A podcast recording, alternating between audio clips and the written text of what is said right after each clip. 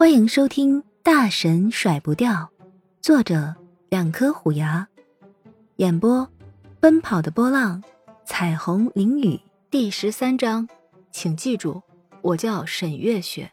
上，你居然能躲过我的匕首，可惜，人不会一直都有好运气。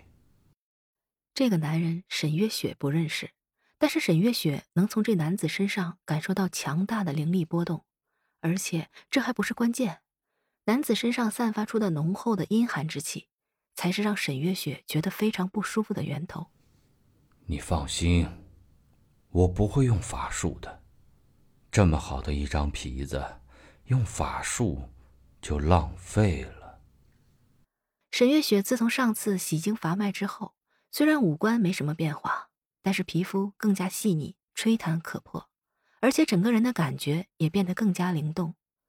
所以，这大汉在看到沈月雪的第一眼，就决定要制作一个完美的收藏品。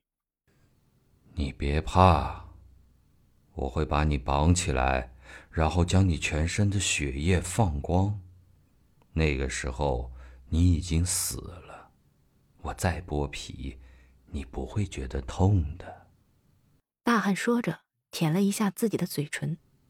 你将会是我最完美的收藏品，比以前的那些都强。沈月雪听了这话，全身的汗毛倒立，身上觉得一股寒气从脚心窜起。这个死变态，说话的时候不要做这么恶心的动作呀！他心里很正常的，好吧？这种人就该直接拉出去枪毙。沈月雪只要一想到曾经有人这样死在大汉的手下，胃里就开始翻江倒海。月雪妹妹，沈芝回来的时候，见到沈月雪与一个大汉面对面的站着，心中吓了一跳，一个飞身跃到了沈月雪的身边。沈芝眉头一蹙，他在大汉身上感受到了浓郁的死气，立刻毫不犹豫的将沈月雪挡在身后，神色谨慎的看着大汉：“你是谁？”你可知道，我们是沈家弟子，这周围也都是沈家弟子。沈之没有说谎，今天是做任务的日子。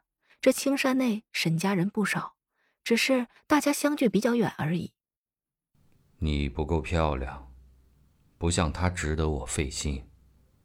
放心，我会给你个痛快的。大汉根本就不理会沈之，右手一挥，一条火焰朝着沈之扑了过去。火龙树，沈之不敢相信，居然是他沈家的火龙树，立刻调转灵气，一个水瀑挡在两人身前。但是沈之没有想到的是，水瀑只抵挡了部分的火舌，而还有一部分朝着两人飞来。火球术！一声娇喝，一个巨大的火球从沈之的身后飞来，与那剩余的火焰撞在了一起，火焰瞬间被撞散，而这巨大的火球去势不减。朝着男子攻了过去。水瀑术。男子的面前同样一道水瀑立起，只是这火球非常的巨大，水瀑面积有些小，只抵挡了部分，剩余的火焰仍是从两侧朝着男子冲了过去。男子两臂被点燃，不敢犹豫，顺势在地上一滚，才将身上的火苗扑灭。你到底是谁？男子的表情终于发生了变化，不敢相信眼前发生的这一幕。沈月雪是炼气一层，绝对不会使用法术，这不可能。不要说男子，沈之盯着沈月雪的表情，也好似是见了鬼了。沈谦让你来杀我，难道没告诉你我是谁吗？沈月雪笑道。男子的表情一愣，没想到沈月雪居然能猜出自己背后的人是沈谦。而沈之则是满脸的凝重，这个男子实力不俗，看刚才的火龙大小，还有他的水瀑布，实力应该在自己之上。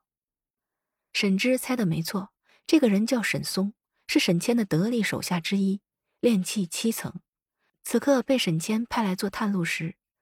沈松生性凶残，这些年没少帮沈谦做伤天害理的事情，最变态的是，他喜欢收集人皮。哼。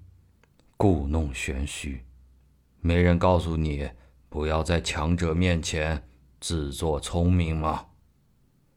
沈松说着，双手掐诀，一条更粗更大的火龙从掌心飞出。